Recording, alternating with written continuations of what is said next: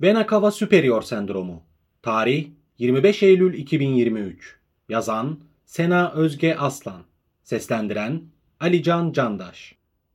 Vena cava superior sendromu, vena cava superior'daki kan akışının kısmen veya tamamen engellenmesinden kaynaklanan klinik belirti ve semptomlar topluluğudur ve onkolojik acillerden biridir. Bu tıkanıklık genellikle damar duvarındaki bir trombüsten veya dıştan bası yapan tümör infiltrasyonundan kaynaklanır. Vena cava superior sağ ve sol brachiosefalik venlerin birleşmesiyle oluşur ve kanı baş, boyun, üst ekstremiteler ve gövdeden kalbe geri döndürmekle görevlidir. Malignite, vena cava superior tıkanıklığının en yaygın nedenidir ve vakaların yaklaşık %70'ini oluşturur. Ancak son zamanlarda santral venöz kateterlerden ve kalp pili veya defibrilatör elektrotlarından kaynaklanan cihazla ilişkili vena cava superior sendromu insidansı artmaktadır.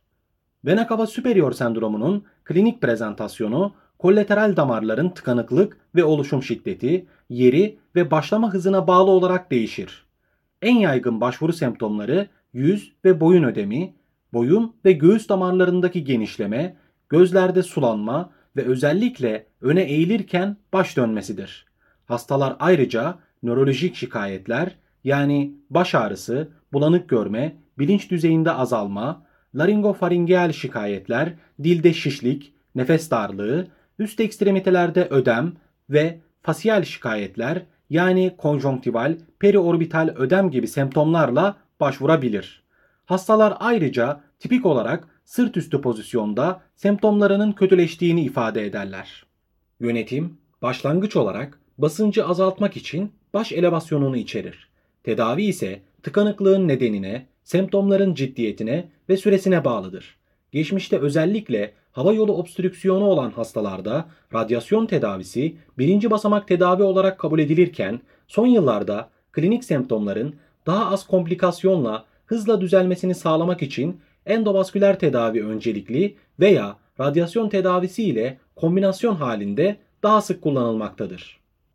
Patofizyoloji Vena cava superior çeşitli patolojik mekanizmalar tarafından hasara duyarlı, ince duvarlar içeren düşük basınçlı venöz sistemin bir parçasıdır.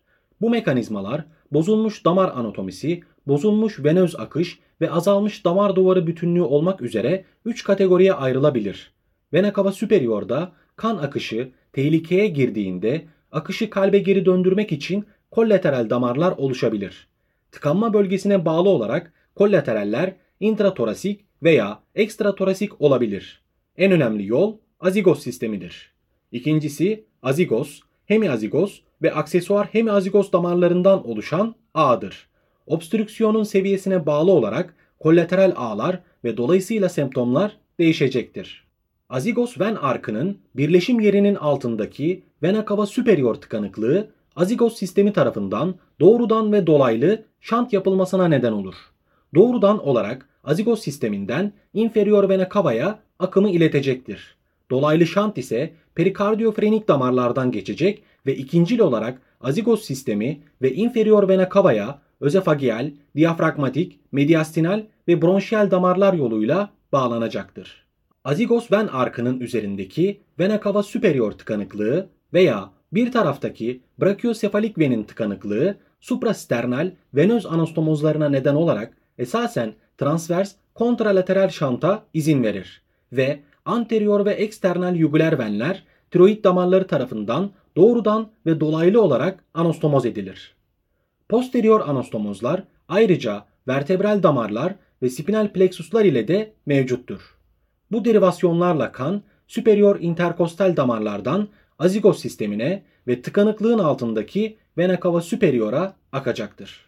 Bu detaylı anatomik bilgileri özellikle anlatma sebebim vena cava superior sendromunun neden sadece bir brachiosefalik ven tıkandığında gelişmediğini anlatmak ve ayrıca tıkanıklık seviyesi azigos sisteminin altındaysa neden semptomların genellikle daha az şiddetli olduğunu açıklamaktı.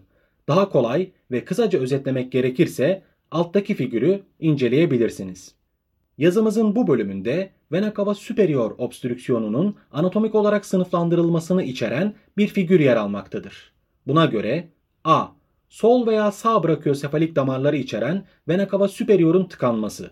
Oluşan kollateral damarlar çok sayıda olabilir. B.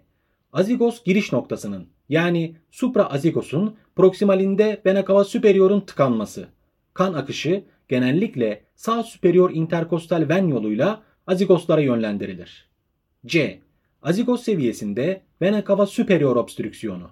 Azigos venöz sistemi kollateral yol olarak kullanılmaz ve superior epigastrik ve internal mammaryan damarları gibi diğer göğüs duvarı kolateral damarları oluşur ve semptomlar genellikle daha şiddetlidir.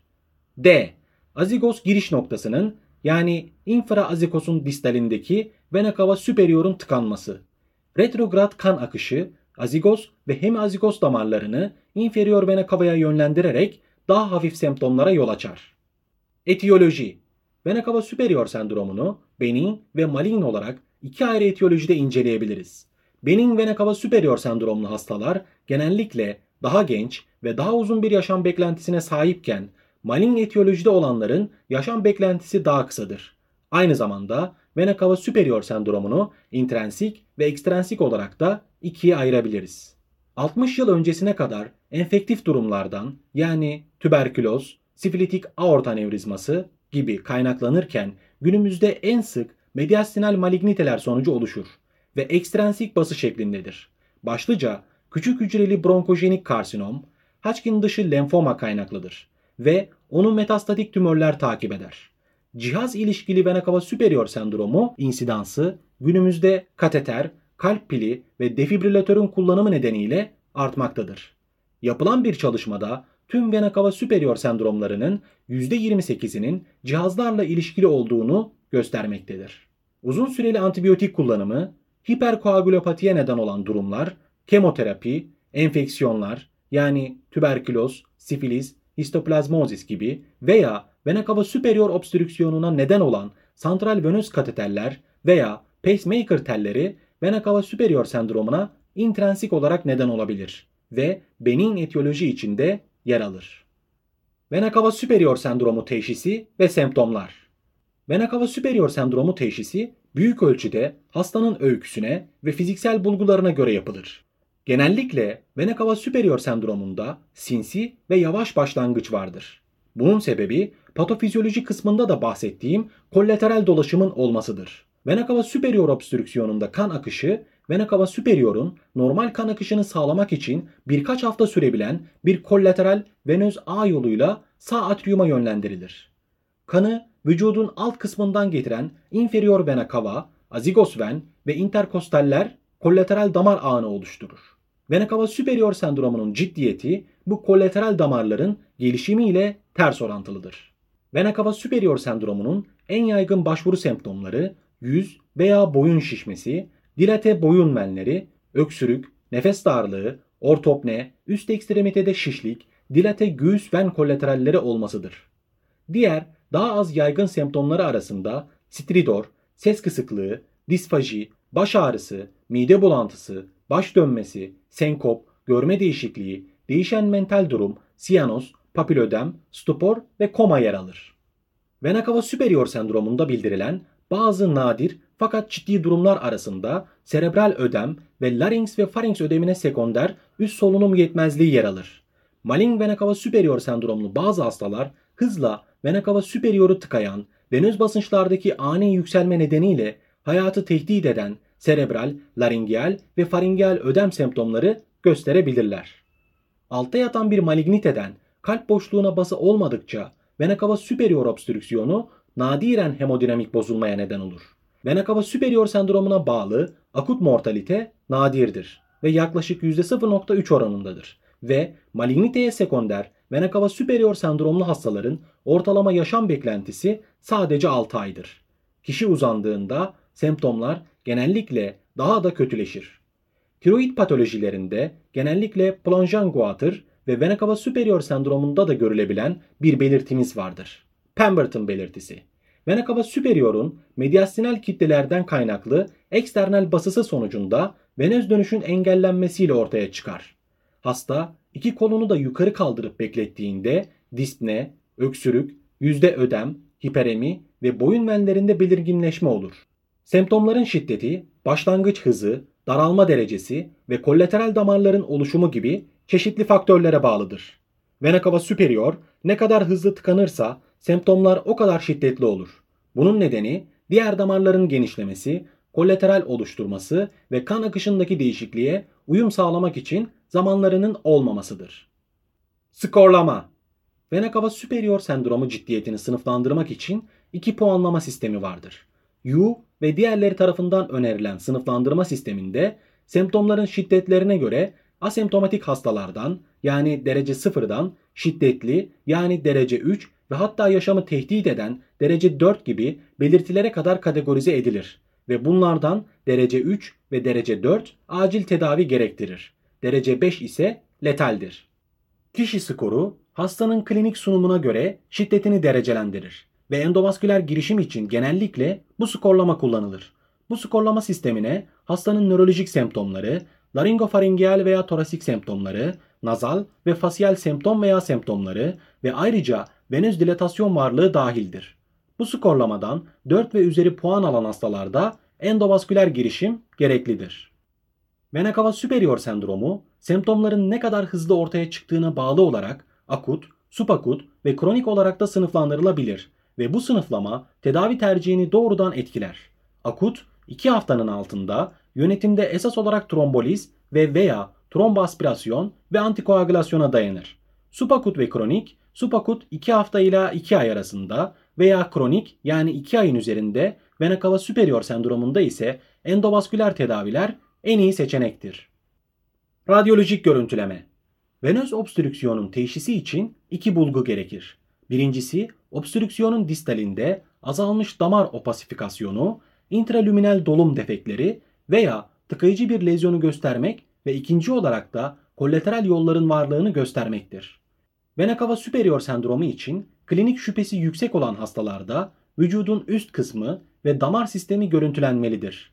Yugüler, subklavyan ve brachiosefalik damarların duplex ultrasonu damarlardaki trombüsün değerlendirilmesi için yararlıdır. Kalıcı cihazla ilişkili trombüslerin belirlenmesinde ve venografi ve endovasküler müdahale için üst ekstremite giriş yerinin belirlenmesinde de yararlıdır. Manyetik rezonans görüntüleme vena cava superior tıkanıklığının yeri, şiddeti ve etiyolojisi hakkında ek bilgi sağlamada kritik bir rol oynar. Kontrastlı toraks ve batın BT de tanıda önemlidir. Kateter bazlı veya bilgisayarlı tomografi ile konvansiyonel venografi yani flebografi altın standarttır. Venografi kolateral venöz yolları gösterir. Tıkanıklığın ciddiyetini tanımlar ve girişim uzmanının kesin revaskülarizasyon için bir strateji geliştirmesini sağlar. Venografi şiddetli veya yaşamı tehdit eden semptomlar durumunda hem tanıya hem de acil tedaviye giden en hızlı yolun bulunmasını sağlar. Tedavi Vena cava superior sendromu tedavisi tıkanıklığın nedenine, semptomların ciddiyetine ve süresine bağlıdır. Başlangıç yönetimi baş ve boyundaki hidrostatik basıncı azaltmak için başın elevasyonunu içerir.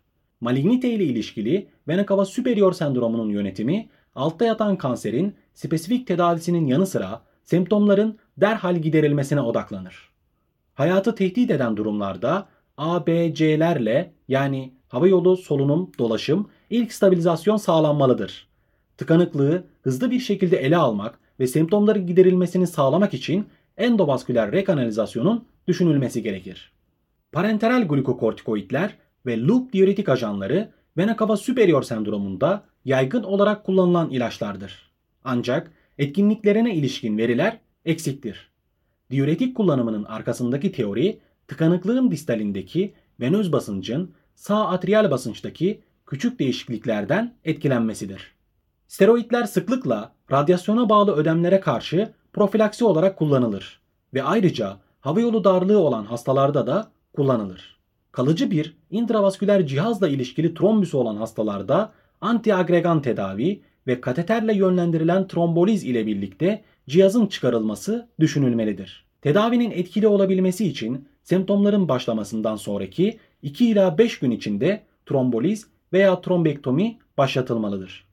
Birkaç gün sonra trombüs daha kompakt hale geldikçe başarılı pıhtı lizisi elde etme yeteneği önemli ölçüde düşer. Dinlediğiniz için teşekkürler.